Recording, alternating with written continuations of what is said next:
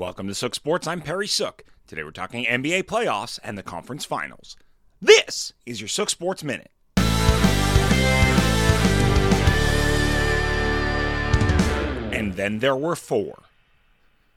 After a crazy second round, it's time for the N B A conference finals. The East gets going tonight with Boston traveling to Miami. While I'm a big believer in Heat culture and Vegas has given them the slight edge tonight, another big night by Jason Tatum a la Game six will make the Celtics very tough to beat. I will not be surprised at all if this series goes to seven. Then tomorrow it's out to the Wild Wild West, where Dallas will try to make a statement in the Bay. Though I've thoroughly enjoyed the run by Luka and co, the Mavericks live and die by his play, where the Warriors have a trio of players capable of taking over.